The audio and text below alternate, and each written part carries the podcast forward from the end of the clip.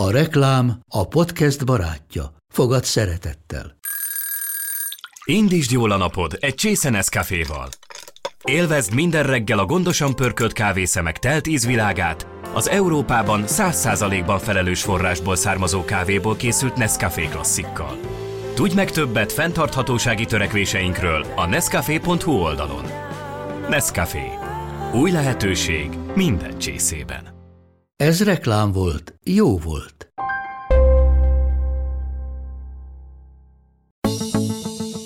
a tartási kedvet kell meghozni. Nem csak azért, mert jelenleg az életmódváltás miatt szerintem a tanyasi környezetekben, a, a gazdálkodási formákban ennek a, a visszatérő nagy ragadozók miatt van jelentősége, hanem azért is, mert magyar fajtáról beszélünk, és én azt gondolom, hogy ez egy nagyon nagy érv a kuvasz és a komondor mellett is, hogy egy magyar nemzeti fajtánkról, egy nemzeti kincsünkről, egy hungarikomról beszélünk.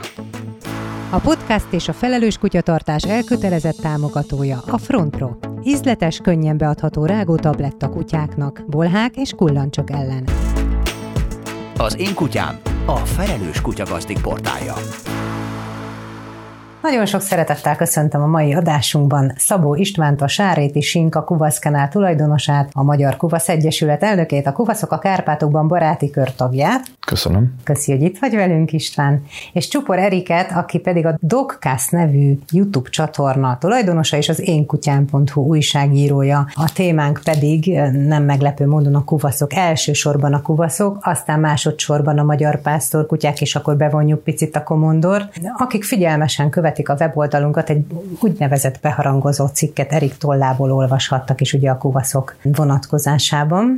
Na de, Ugye a kuvasz és a komondor, tehát az egyik legősibb pásztor kutya fajtánk évezredek óta velünk van és velünk él, miközben, hát most az a helyzet, hogy sokan a vészharangot kongatják, és azt, azt mondják egész konkrétan, hogy a végső határon vagyunk, ami a magyar pásztor kutyázást illeti. Gondolom István ezzel azért nem értesz egyet, de azért mégis bevezetésként, hogy hol tartunk most, akár egyet számban, tehát hogy mi a helyzet kuvaszokkal, és akár a komondort mellé véve, és hát amit szoktak mondani, hogy meg még rosszabb a helyzet, ha a helyzet rossz. István? Kuvaszról elmondható az, hogy durván olyan 200-250 kölyköt törzskönyvezünk egy évben, származási lappal látjuk el ezeket az egyeteket, tehát ennyi kis kölyök kuvasz születik meg egy évben.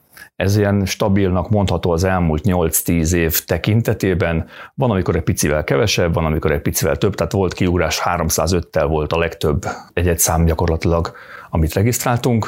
Jelenleg három egyesület végez származási lap ki bocsájtást, tehát három elismert tenyésztői szervezet van kuvasz vonatkozásában. Én a Magyar Kuvasz Egyesülettől vagyok, mint ahogy ez elhangzott. Én azt gondolom, hogy mi adjuk ki a, a legtöbb származási lapot. Most, hogyha a származási lapok számából következtetünk és gyors fejszámolást végzünk az átlag életkorra, ezeknek a kutyáknak durván 8-10 esztendő, a regisztrált állomány nagyságát én 2000 körüli egyet számra mondanám, ami Magyarországon van. Jelentős állomány van még a a szomszédos országok közül Romániában, Erdélyben és Szerbiában vajdaság területén. Az európai populáció tekintetében Németországot mindenképpen meg kell említenem, és Hollandiát, ahol relatív népszerű a, a fajta, úgy nagy összességében szerintem 2000-2500 kutya körül beszélhetünk az európai kuvasz állományjal kapcsolatosan. Itt meg kell azt rögtön említsem, hogy mi kuvasznak azt tekintjük, ami származási lappal, vagy legalább egy regisztrációs lappal rendelkezik, és nyilván tartott helyről származik. Ettől függetlenül beszélni kell arról, hogy van egy olyan állomány, ami ismeretlen származású, de küllemi jeleiben nagyon szépen hordozza a fajtára jellemző képet. De hogy ők nem tenyésztőktől származnak? Ők, ők nem, vagy olyan tenyésztőktől származnak, akik a, a papírozást gyakorlatilag nem végzik el. Feri. Ahhoz, amit az István mondott, néhány érdekes adalékot hat fűzzek hozzá. Mikortól veszélyeztetett egy faj, azt ne hagyd ki belőle? Hát az egész világ teljesen kétségbe esett, amikor a hópárducoknak az egyet száma 5000 alá ment, hogy ú, Isten ez a fajta, ez a faj ki fog halni. Emellett egy 2016-as születési olyan földművelés ügyi minisztériumi határozat Magyarországon, amelyik azt mondja ki, hogy az a kutyafajta, ahol a tulajdonképpen a szülő egyeteknek a száma 150 alá csökken, az nagyon-nagyon jelentősen veszélyeztetettnek minősül. Most a komondoroknál, hogyha már a két kutyafajtáról beszélünk, ezeknek a, a szukáknak, amik a, a hazai körülbelül szintén 200 szaporulatban álló kölyökállományt, törzskönyvezett kölyökállományt előállítják, olyan 50-60, tehát harmada ennek az úgynevezett nagyon veszélyeztetetnek. Kuvaszoknál nem, nem tudom mennyi ez a létszám. Én, én úgy emlékszem, hogy 97 szukát tartottunk nyilván tavalyi évben, mármint ami tenyészegyednek lett minősítve. Kétharmad ennek az értéknek. Most akkor innentől kezdve adódik a kérdés, hogy akkor most veszélyeztetett ez a két magyar fajta, vagy nem veszélyeztetett. Annak természetesen mindenki örül, hogyha kiderül, hogy nem, csak az adatok mintha nem e felé mutatnak. István, szerinted veszélyeztetett vagy végső határon vagyunk-e, vagy hol vagyunk? Azt gondolom, hogy a 24. órában vagyunk, de nem veszett el annyira még a helyzet, hogy nem lehet megoldást találni rá. Azt is tudni kell, hogy sokkal kisebb populációból lett a világháború után vissza hozva mind a két mind a két fajta, mind a komondor, mind a kuvasz, de természetesen oda kell figyelni. A leges legnagyobb mélypont az 2006-ban volt, akkor 163 kutyát törst könyveztek a, a Magyar Reptenyésztők Szövetségénél. Eh, ahhoz képest azért ez egy enyhe javulást mutat, én azt gondolom, és a tartási kedvet kell meghozni. A tartási kedvet a tenyésztőknek, vagy pedig a vásárlókat kellene megtalálni? Ha ezek a kutyák valóban használhatóak, és megállják a helyüket, akkor erre lesz igény. Nem csak azért, mert jelenleg az életmódváltás miatt szerintem a tanyasi környezetekben, a, a, a gazdálkodási formákban ennek a, a visszatérő nagyragadozók miatt van jelentősége, hanem azért is, mert magyar fajtáról beszélünk, és én azt gondolom, hogy ez egy nagyon nagy érv a kuvasz és a komondor mellett is, hogy egy magyar nemzeti fajtánkról, egy nemzeti kincsünkről, egy hungarikumról beszélünk. Engedjétek meg, hogy behozzak még egy vonalat. Barta László pásztorkutyás szakember beszélt egész pontosan ugye Erik neked a csatornádon erről a kérdésről is, és ott fölmerült, hogy miért nem elég népszerűek a kuvaszok, miért népszerűbbek a keleti fajtájú pásztorkutyák, miért azt akarják sokan vásárolni. Sőt, tovább megyek, ugye ott arról is szó van, hogy hát az a baj, hogy, hogy a keletiek betörtek ide, és nem ővelük kellene foglalkozni, és hogy miért erről az egészről Barta László véleménye, aztán majd reflektálunk rá, jó, azt hallgassuk. Miért tudtak a pásztorkutyák tulajdonképpen divatba jönni, és, és, és Magyarországon elszaporodni a keleti pásztorkutyák, vagy a balkániak, és a magyar miért szorult vissza?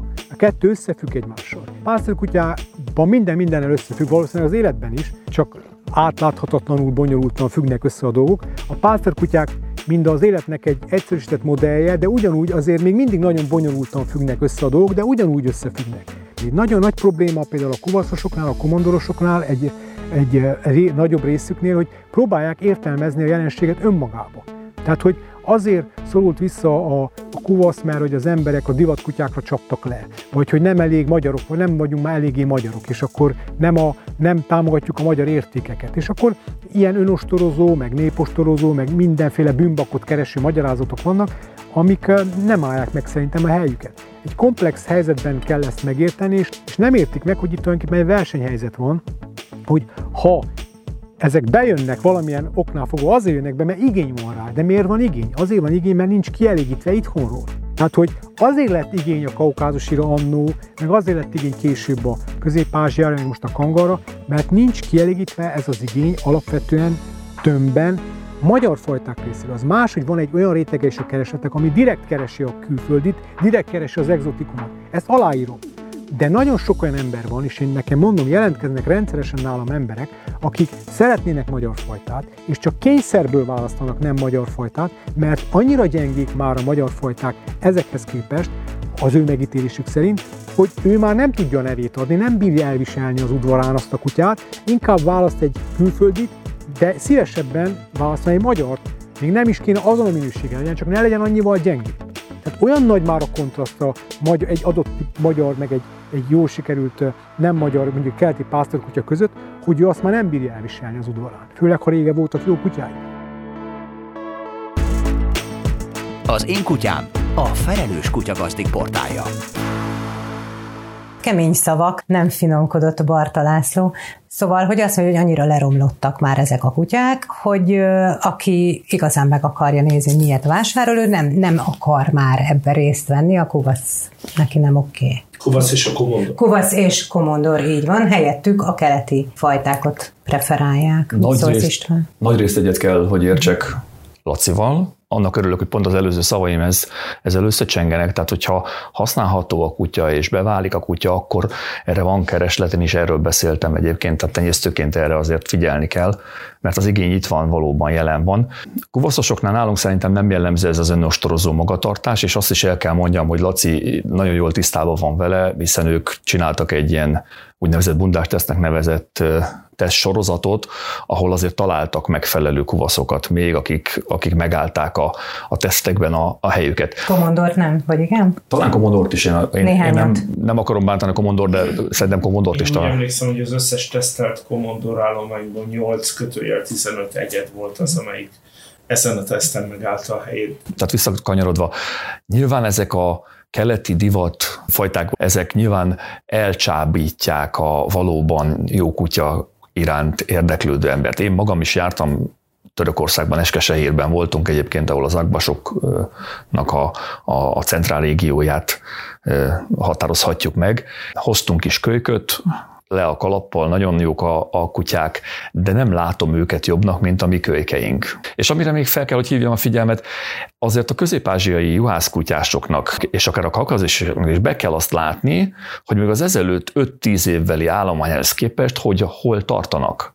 És ez valószínűleg a küllemtenyésztés, tehát csak a kivimondottan küllemtenyésztésnek az eredményeként hova jutották azt a fajtát, ami miatt nagyon sokan elpártoltak a, a korábban kuvasztartástól. Mondván, hogy jobbak hogy ők, jobb, igen. aztán most ők is leromlottak, Abszolút, ugye? abszolút. És hogyha még egy, még egy gondot, és elnézést, hogy érzemek nélkül nem tudok erről beszélni, azt el kell mondani, hogy ha a kuvaszt küllemtenyésztés szempontjából vizsgálom csak, és mondjuk hasonlítom ezekhez az egzotikus kutyáknak a tenyésztési periódusához képest, akár csak magyarországi viszonylatban, akkor mennyivel hosszabb idő kellett ahhoz, hogy a kuvaszt kvázi ilyen szintre juttassuk, amit ők megtettek 5-10 év leforgás alatt. Igen. Egyébként a Barta László is egy másik előadásában elmondta, hogy tulajdonképpen most már ott tartunk, hogy ezek a keleti fajták létszámban nyertek, Igen. de, minőségben, de nem. minőségben nem. Azt is hangsúlyozta, és akkor átadom Erik neked a szót, hogy önálluk viszont, hát nincsen ez a ragaszkodás a, a nem tudom, hogy szoktátok mondani.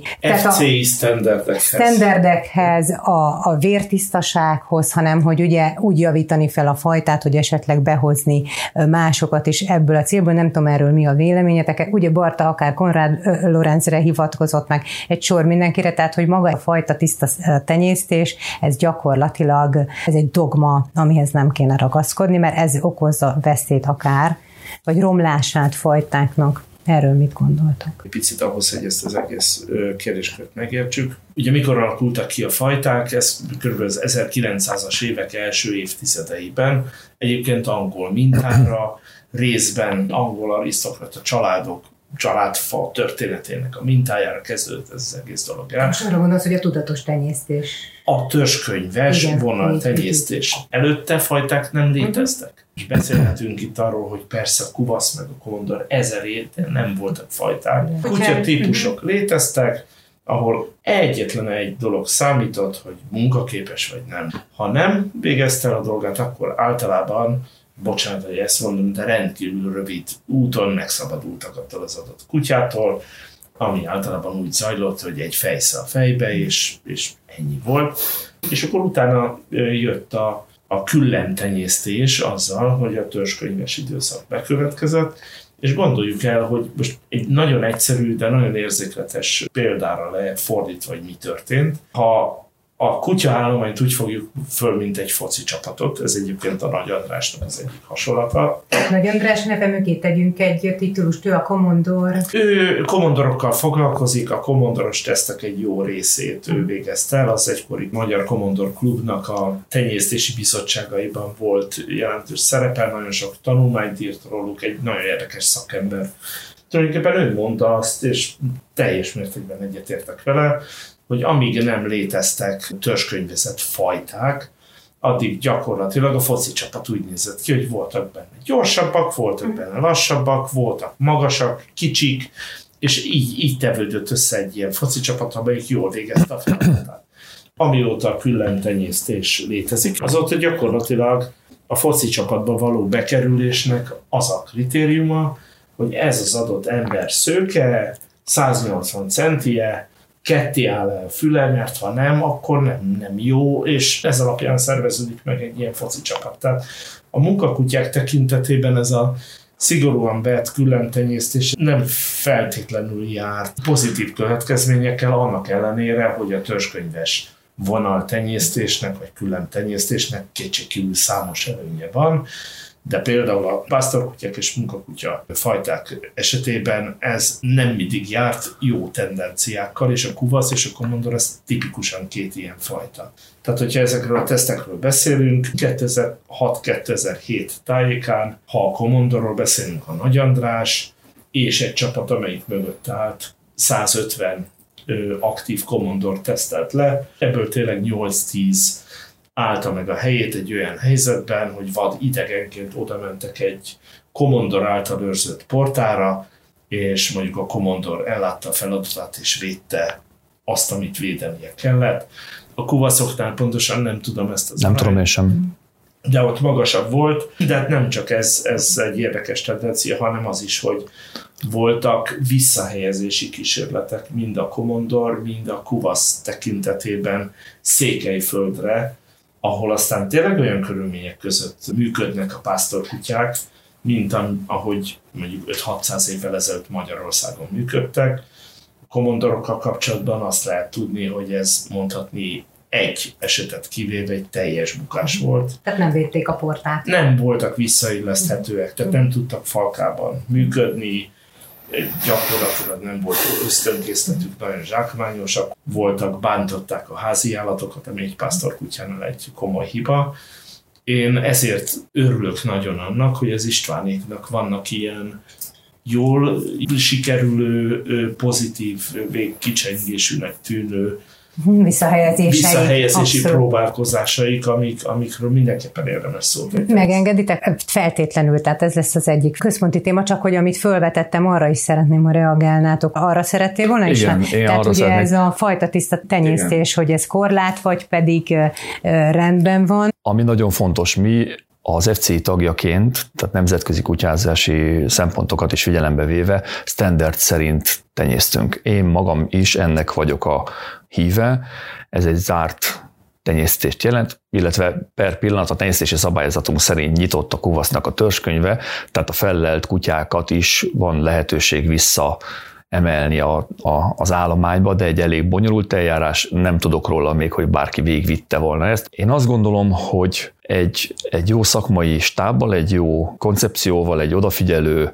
nagyon fegyelmezett tenyésztési programmal ezt meg lehet valósítani, hogy ebből a csávából kimásszon a kuvaszfajta. 24. órában vagyunk, de, de oda tudunk még erre figyelni, az állomány kellő nagyságú még ahhoz.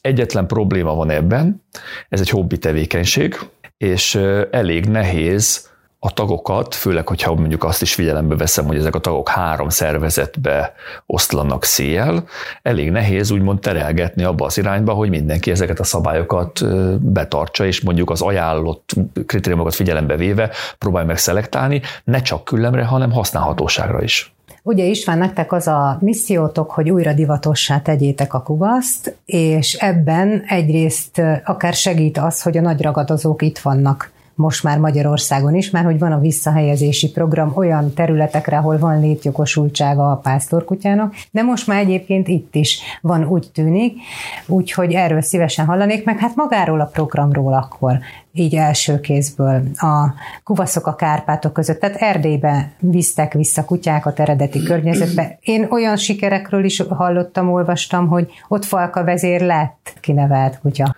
2006-ig kell vissza mennünk, akkor volt egy kezdeményezés, Puskás Ferenc kezdeményezése volt, kuvaszok és nagyragadozók néven indult ez a kezdeményezés, akkor toborzódott egy, egy társaság, akinek a nagy része a mai napig egyben van, és ezt a ezt a baráti kört képviseli. Akkoriban egyébként arról lehetett olvasni, hogy nincs erre szükség, egyébként is tudja a kuvasz ezt a munkát, Különben meg úgy sincs meg a funkció. Nincs is, nincs is nagy ragadozó, most akkor tartson, Mhm. tartson mindenki medvét, meg farkas, tehát ilyen dolgok hangzottak el. Egyébként már akkor megvolt a, a farkas nyomás, gyakorlatilag az aktelegi karc környékén már akkor, Aktelep. igen, tehát már akkor figyeltek meg farkasokat, és ez a bükkben is. Néhány éven belül már a medve is ugyanígy bevallottam, fellelhető volt a bükkben, és szépen, szépen kifejlődtek a különféle kezdeményezések a, a kihelyezési programok kapcsán, tehát nem csak mi,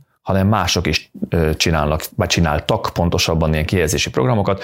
Még két nevet meg kell, hogy említsek. Az egyik az Fekete Györgynek a neve, ő a Györgyudvali Kenelnek volt a pontosabban még jelenleg is a tulajdonosa, ő is csinált egy ilyen kihelyezési programot, ő inkább a Kovászna megyei részre ott volt a kapcsolata, és 2016-ban elindult a Magyar Kuvasz Fajta Gondozó Egyesületnek az akkori Kuvasz Őr néven nevezett programja, akinek Szép Ábrahám a, projekt vezetője. Hogy van most a kihelyezési programotok? Volt egy törés 2014-ben. Gyakorlatilag öt erdély találkozót szerveztünk, ezek között volt olyan nomád, ahol kínálódtunk az Esztenán, és mindenki meggyőzített róla, hogy hogyan is dolgoznak ezek a kutyák, és a, a 2013-as évben egy több mint 50 kutyát felvonultató tájjellegű kiállítást is tudtunk lebonyolítani, ahol a kutyák több mint fele az, az esztenákról visszahozott kutyák voltak, akiket bemutattak ott a, a pásztorok.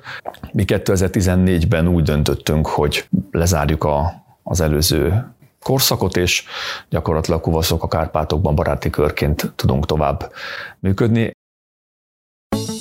Hogyan dolgoznak falkában a pásztorkutyák, és lehet-e családi kutya a komondor? Vendégeim továbbra is Szabó István kuvasztenyésztő, a Magyar Kuvasztenyésztő Egyesület elnöke, és Csupor Erik, az énkutyám.hu újságírója. Az Én Kutyám, a felelős kutyagazdik portálja. Azt azért tudni kell, hogy még a kuvaszos berkekben is hát azért nagyon komoly irányzatok léteztek azzal kapcsolatban, hogy a kuvaszt milyen irányba kellene tovább vinni. Mindig volt egy István által is képviselt irányzat, amelyik azt mondta, hogy kérem szépen, ez egy pásztor kutya, alapjában véve erre alkalmas, a pásztorkutyákra egyre nagyobb szükség lesz, nem csak Magyarországon, egyébként az egész világon, hiszen a nagy ragadozók terjednek, stb. stb. stb. Létezett egy másik irányzat, amelyik a Kuvasz Fajta Gondozó Egyesület korábbi elnökéhez kötődik, aki úgy vélte, hogy nem, erre a pásztorkutyaságra a mai körülmények között már az ég egyet a világon semmi szükség nincsen. A Kuvaszból csináljunk egy ilyen magyar-német juhászos hasonló, nagy, fehér, jól képezhető őrzővédő kutyát, tanítsuk meg ilyen dolgokra, stb. stb. És Istentől elragaszkodott egyébként? Nem. Nem, nem, sőt azt kell mondanom, hogy én, én felvételeket készítettem arról, hogy milyen jól képzett kutyái voltak ennek az úriembernek, és le a kalappal előtte. Kuvasz alapján jöve mégiscsak egy pásztor kutyát, a komondorról meg nem is beszél. Hát ugye ez egy nagy dilemma egyébként nem csak, nem csak az ő esetükben, nem, hogy az eredeti funkciójába tudom-e tartani, vagy nem, illetve akarom-e tartani. Hát ugye vadászkutyák garmadája a kanapé kutya manapság, vagy komondorok dogdancingelnek, és még élvezik is. Ugye itt a Kriz Orsi volt a vendégünk nemrégiben, és ő vezetett fel komondort, úgyhogy ezek, ezek kérdése. Szerintem, szerintem szépen egészségesen el lehet ebben igazságosan boldogulni ebben a világban. Az egyensúlyi állapotot kell mindig keresni, azt gondolom. Tehát, hogyha mi funkcionálisan is fent akarjuk tartani a kuvaszt, mint pásztorkutya, akkor ugye három nagyon fontos dologra van szüksége ehhez, hogy pásztorkutyáról beszélhessünk. Nyilván a nagyragadozó, ami jelen esetben már akár hazánkban is adott, a falkában történő tartás és maga a haszonállatok, hogy jelen legyenek. Tehát ez a hármas láb, hogyha megvan, akkor, és ott beválnak ezek a kutyák és dolgoznak, akkor ez, ez tud működni. Most nyilván Magyarországon én nem szeretnék a nagyragadozós nyomásról és annak a szelektív hatásáról beszélni, mert hála Istennek hozzáteszem egyelőre még ebben, ebben nem tapasztaltuk meg azt, amit megtapasztalnak mondjuk az erdélyi barátaink napi szinten, tehát ott tényleg van nagyragadozós nyomás, farkas, medve mindennapos akcióban vannak, és a kutyáknak ki kell állniuk. De hogyha erre nem fókuszálunk, és ezt nem próbáljuk megőrizni, ezt az ösztönkészletet, ami ehhez a munkavégzéshez szükséges, akkor akkorát veszítünk, ami tényleg pótolhatatlan. Tehát én tudom azt, hogy 60 kutyából 30 kölyök vált be durván a, az első éves korára. Nagyon sok tényező volt benne, tehát a nem beválásnak az okainál azért el kell mondjam a mérgezést, a lopást, az egyéb más dolgokat is, de, de bizony, bizony számos kutya elbukott. Akár a bátorsága, akár az állatok iránti viszonya, akár a falkában történő munkája Na, hogy dolgoznak ők falkában? Mert ez nagyon érdekel engem. Tehát nekik ez egy alap, hogy ugye egyedül nem tud szembeszállni a ragadozóval, tehát nem erről van szó, hogy egy darab kuvaszt veszek és védeni fogja a birtokomat, vagy a komondol. Ez abszolút nem működik így. Tehát gyakorlatilag a a nagy ragadozókkal, ha most a farkasról uh-huh. beszélünk elsősorban, egy magában egy kutyának semmiféle esélye nincsen. A pásztorkutyák csak és kizárólag falkában egységesen fellépve tudnak bármiféle eredményt elérni, és igazából eredménynek egy pásztor nem azt tekinti, hogy na hát olyan kutyáim vannak, hogy legyőzik a farkast, hanem elriasztják. Tehát egy olyan, olyan fokú rizikót jelent mondjuk egy pásztorkutya falka egy farkas számára, sérülés, stb. stb., hogy a farkas azt mondja, hogy jó, hát köszönöm szépen, akkor inkább szétnéznék máshol, mert ennek a nyájnak a megtámadása túl sok vesződtséggel jár. Egyébként ez még állatvédelmi szempontból is oké, okay, mert absz- a, a nagy ragadozó is absz- életben van. Ez, de ez, ez, ez, az alapja ennek. Hát az alapkoncepció ezek mögött a pásztorkutyok kihelyezéseknél egyébként természetvédelmi és vadvédelmi okokkal lehet alátámasztani. De egy pillanatra még visszakanyarodjak. Tehát a, szolgálati kutyázásban történő bevonása a kuvasznak az vitathatatlanul mutat föl eredményeket. Tehát az őrzővédő, amiről elég A, a polgárőr és egyéb más. Tehát ez, és ez egy nagyon jó reklámfelület is tud lenni a fajta szempontjából, de azt gondolom, hogy nem lehet összemérni ennek a hatékonyságát. Marketing szempontból természetesen nagyon fontos, mint ahogy elmondtam, de ezek a kutyák számszakilag sokkal kisebb felvevő piacot vagy felvevő csoportot fognak mindig érinteni, mint például egy jól őrző, haszonálatokat elbíró, tanyasi, falusi, vidéki környezetben tartható kutya. Most te tenyésztesz ugye kuvaszokat. Igen. Kiknek tenyészted? Hát azt kell mondjam, hogy a barátaimnak. Tehát én érdekes módon tenyésztek, én például sosem hirdettem a, az én nálam született kölyköket, mondjuk most azt is be kell valljam, hogy az elmúlt pár évben nem is volt nálam alom. Én hiszem azt, hogy jó kutyát nem tud venni az ember. Azt vagy ő magának tenyészt egyet, mert kiválasztja és látja, hogy hogyan növekszik szépen föl, akár egy egész alomból, vagy pedig ajándékba kap. Jött ajándékba adod a barátaidnak. Hát én, én, én megmondom őszintén, hogy a legjobb kölyköt, hogyha van rá lehetőség az alomból, megtartom. Ha, ha nem, akkor ígéretesnek találom, akkor tovább adom valamelyik olyan, olyan kollégának, akinek tudom, hogy rá tudok látni, és majd hozzá lehet esetlegesen nyúlni. Tehát ez Ezt egy most más... úgy kérdezem, hogy funkcióba adott csak? Tehát, hogy nem. pásztorkutyán, vagy családi nem, kutyának is Nem feltétlenül. Tehát ez, ez, ez, ez pont az az egyensúlyi dolog, amit az előbb mondtam. Tehát én tisztában vagyok azzal, hogy mindenki nem tarthat állatokat, mindenki nem lakhat tanyán, én egyébként tanyán is lakom, vannak juhaim, egyéb más dolog, de ez, ez, ez, ez nem biztos, hogy mindenkinek ez megadatott. Nagyon jó, kiváló családi kutyaként is funkcionálhat, leélheti egy-egy ilyen kuvasz az életét, és én odaadom, hogyha olyan a, a gazda. Tehát került olyan kölyköm, nagyon jó barátomhoz, aki gyakorlatilag egy családi háznak az udvarába 1500 négyzetméteren családi kutyának vitt el a kutyát, még csak egy papagájuk sincsen, csak egy kutyájuk. De, de beszéljünk arról, hogy a, a jó munkaképességű pásztorkutyáknak az egész világon óriási kereslete van, mert ez az egész nagy ragadozó kérdés, ez mindenhol probléma. Éppen és a Vas Krisztiánt akartam behozni, ugye a kanadai igen, igen, igen, igen, akivel igen, neked igen, is a csatornádon több igen. beszélgetés ő például egy óriási sikere, ugye nem tudna annyi kölyköt, amennyire igény van.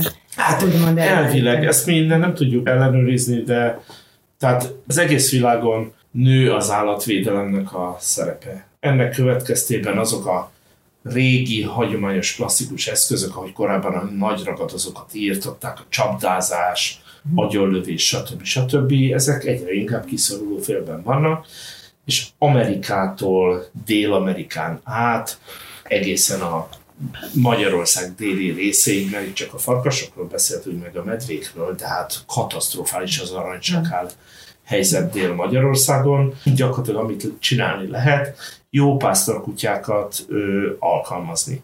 És nagyon-nagyon sok európai pásztorkutya fajta ö, be tud épülni ebbe a keresletbe, lásd Pireneusi, lásd az olasz Maremma, amikre óriási kereslet van, és iszonyatos számmal kellnek rá nyugaton.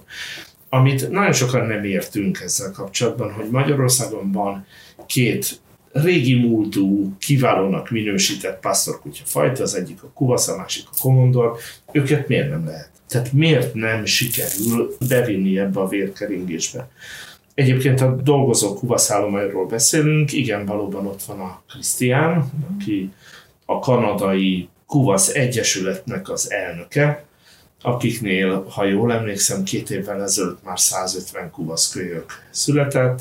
Jelen pillanatban az egyik problémájuk az, hogy sokkal nagyobb az igény, mint amennyi kuvaszkölyök születik, és gyakorlatilag ezeknek a kuvaszoknak a 70%-a munka környezetbe kerül, tehát kojotok, farkasok, és más nagy ragadozók ellen védenek nyájakat, és baromi érdekes tapasztalataik vannak ezzel kapcsolatban. De nem kíváncsiak rá Magyarországról, ilyet is mondott hát a Krisztián, ezt én nem, nem tudom megítélni. Csak ő elmondta. Lehet, hogy ő így, így érzékeli, az Istvánnak is minden bizonyal van véleménye ezzel kapcsolatban, mert hiszen ismeri, de nem biztos, hogy szívesen elmondja. Szívesen Számomra elmondom. És a, egyébként a nézők számára egy rendkívül érdekes interjú alany volt. Annyira érdekes dolgokat mondott arról, hogy hogyan dolgoznak ott Észak-Amerikában egy nagyon vad, vadgazdag tájan a kuvaszok, és miben sikeresek, és hogy hogyan keresték meg őt különböző földrajzi régiókból, hogy szállítson oda is kutyákat. De igazából ami itt a mondani valóm lényege, hogy tényleg óriási kereslet van a jó pásztor kutyák iránt. Tulajdont, nyájat, stb. stb. Védeni kell. És hogy jó lenne kuvasszal védeni, meg komondorral védeni, Hát, és nem igen, egyéb helyről. Igen, igen. István, Vas Krisztiáról azt mondtad, elmondod, ha gondolod. Én minden olyan kezdeményezést, ami a kuvasznak a fajta szempontjából az érdekeit képviseli, akár a polgárprogramtól a, a bármiféle kihelyezési program, mindegyiket támogatni tudom, mint magánember is. Most meg, mint tehát a Magyar Kuvasz Klubnak az egyesületi elnöke, más nem is tehetek. Bár Némi neműen azért szkeptikus vagyok, hogy 150 kölyök születik Kanadában, de mindenféleképpen üdvözlöm ezt a fajta kezdeményezést. Nem is vitatom azt, hogy Krisztián elkötelezett pásztorkutyás vonal szempontjából, tehát ő tényleg ebbe a vonalba állt bele ebbe az irányba, mikor korábban 2015 és 17 között itt járt Magyarországon, akkor én többször találkoztam vele. Igazán, de sok sikert tudok csak kívánni neki. A 150 kölyök ha megszületik Kanadában, akkor, akkor boldogok vagyunk, mert az nagyjából a magyarországi állomány, és tudjuk, hogy ahhoz hány szukára van szükség. Hogyha náluk is ez rendelkezésre áll, akkor szeretettel csak annyit szeretnék üzenni neki, hogy, hogy vegyük fel a kapcsolatot, és próbáljunk meg ebben kooperálni, hogy hogyan lehet mondjuk az állomány vérfistése szempontjából, vagy a használtasság szempontjából előrelépni. Ha már így nemzetközi vonalon beszélünk a kuvaszról, azt is tudni kell, hogy például Brazíliában elég jó népszerűségnek örvend a, a fajta, hála Istennek. Három-négy tenyésztőről beszélünk, amikor azt így kijelentem, de azt gondolom, hogy három-négy tenyésztő Brazíliában, tengeren túlon az azért az nem egy rossz dolog. Ővelük szerintem egy egészen jó viszonyt ápolunk, és én hiszek abban egyébként, hogy az államokkal kell, tehát az USA-val kell kicsikét fölelevenítenünk a, a, a korábbi kapcsolatokat. Erik, kérdezhetlek-e a komondorokról, mert hogy a te sok irányú tapasztalatod az interjúk révén is, és egyáltalán leghitelesebben most te tudsz erről beszélni, mert hogy mindig az az érzés, hogy van a kubasz, és van a komondor, aki ugyanaz a helyzet, csak rosszabb, ha szabad ilyen egyszerűen fogalmaznom. És ilyen a Nagy András interjúkat láttam, amiket a te csatornádon nyomon követtem, és ugye fölmerül szintén ez a kérdés, hogy hogy mi legyen a komondorral, megtartsuk-e az ősi tulajdonságokat, vagy pedig vegyük ki a standard leírásból, hogy ő az életárán is megvédi a területét, és legyen egy pannon bobtail. Abban a szerencsés helyzetben tudhatom magam, hogy Commodore ügyben gyakorlatilag szinte mindenkit hallottam, aki bármit szeretett volna velük kapcsolatban mondani, mindenki itt velem szemben interjú alanyként.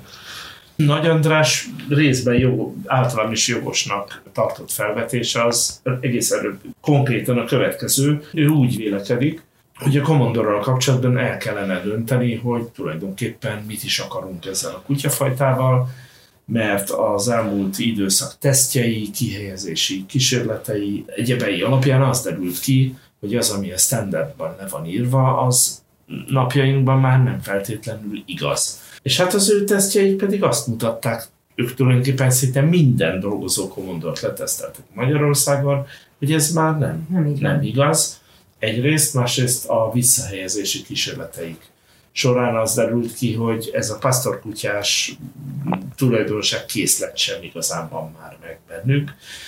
És akkor joggal vetődik fel a kérdés, hogy innentől kezdve, ha ez van a standardben, a kutya meg nem olyan, ez nem a fogyasztók megtévesztése bizonyos tekintetben. Másrészt pedig természetesen ők is folyamatosan kapják visszajelzésként, hogy az ilyen pásztorkutyás tulajdonságoknak már nincs helye a mostani környezetben, és az egyik javaslata az volt, hogy jó, hát akkor át kell gondolni, hogy milyen irányba menjen a kommandor tenyésztés, és ha nem tudja azt, ami a, ez a kutyafajta, ami a mostani standardben van, akkor talán változzon meg a standard leírás, akkor talán változzanak meg a marketing anyagok, és akkor ezt a kutyát pozícionáljuk úgy, mint egyfajta ilyen pannon bobtail, amely ilyen kedves. Mert ugye a B verzió ez esetben az, hogy hagyjuk, és ne legyen, mert ugye ilyen hangok is vannak, hogy hát nincs funkciója, nem képes rá, hát halljunk ki, kérdőjel, hát ugye? Tehát a a szigorúbb hangok mondják ezt, mi nekünk meg vérzik a szívünk nyilván. Az a helyzet, hogy a Commodore, most ez lehet, hogy nagyon szörnyen hangzik, és én nagyon remélem, hogy nem igaz, de a, a visszajelzések alapján uh-huh. azért a Commodore ettől már nem áll olyan nagyon távol. Tehát nagyon belterjes az állomány, ugye eleve a Commodore-t egyes források szerint a második világháború után 9, más források szerint 17 kutyából teremtették meg, tehát ez már eleve feltételezett egy belterjességet. Nagyon sok a halva születő kölyök, nagyon sok az allergiával születő kölyök. Egyre többen adják fel a komondor tenyésztést, ez azért felvet bizonyos kérdések. Hogy lehet egyáltalán pannon bobtél is belőle, hát akkor már ezt is fölveti. Hát szerintem a kuvasz esetében sokkal jobb a helyzet. Nem utolsó sorban egyébként azért, mert most úgy tűnik, mintha végre a a Kovasz Egyesület úgy kézben lenne és kézben lenne tartva egy, egy tényleg jó irányjal. Arra gondolsz akkor, Erik, hogy mióta István kezében hát, igen, van. Igen, igen, Köszönöm igen, szépen, ez, hogyha... Ez, ez, ez, egy határozottan jó irány. A Kuvasznál mi hangsúlyt fordítottunk arra relatív korán, hogy a jellem, karaktertesztek, egyéb más dolog is szem előtt legyen. Lehet, hogy a komondoros barátaink egy picit később kezdték ezt el, de én úgy tudom, ők is elkezdték ezt. A komondor ugye a kutyák királyaként van apostrofálva. Volt egy előadás Gödölön a, az egyetemen, ahol én szintén ugyanezt mondtam el az ottani előadónak, és én pozitív ember vagyok egyébként találpában véve, ott is az előadó kollega elmondta, Hegedű Csavának hívják, elmondta, hogy milyen rossz helyzetben van a komondor, és hogy kihalás, meg egyéb más. Én azt mondtam, hogy ezt a koronát, ami a komondornak a a védjegye, ezt lehet, hogy egy picit le kell tenni, és alázatosan, nagyon sok munkával meg kell vetni a lábukat, és szépen szorgalmasan fel lehet ezt építeni.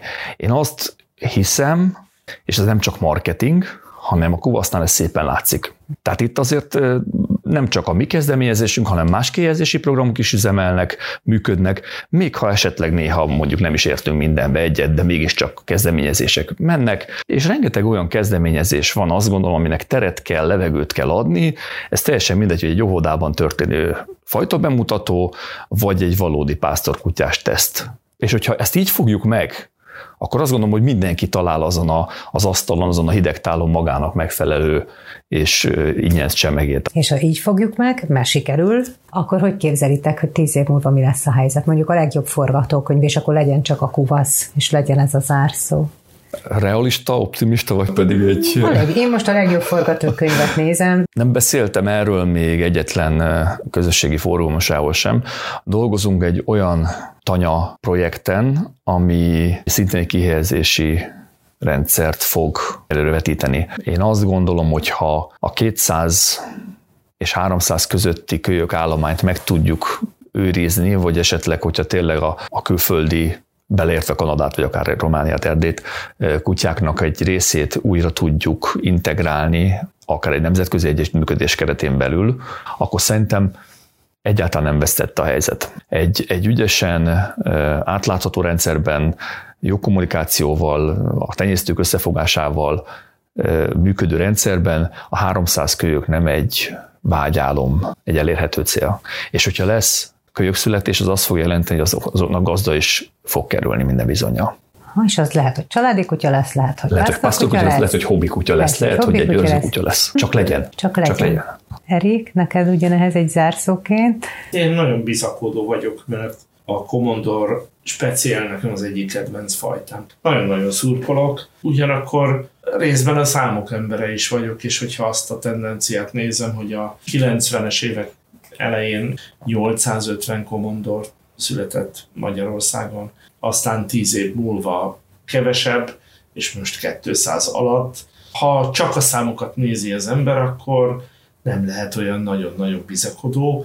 A kuvasz helyzetét jobbnak látom. Én nagyon szurkolok mind a kettő fajtának, és iszonyúan szeretném, hogy ebben az óriási kereslet robbanásban, ami az egész világon érzékelhető, és teljesen egyértelmű okai vannak, ez a két fajta is tudja megtalálni a maga szerepét. Még egy mondat, gyakorlatilag azt gondolom, hogy kötelességünk is, hogy megőrizzük ezt a fajtát. Ez egy nemzeti kincs, és azt gondolom, hogy ha mi nem őrizzük meg magyarok, akkor kitől várjuk el azt, hogy megőrizze. Ez egy szép végszó volt, és köszönöm, hogy eljöttetek.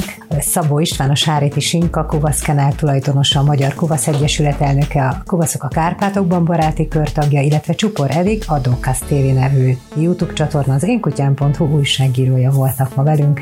A kuvaszokról, komondorokról, magyar kutyafajtákról beszélgettünk. Köszönjük, hogy velünk tartottál! Hogy ne maradj le az új részekről, iratkozz fel a csatornánkra!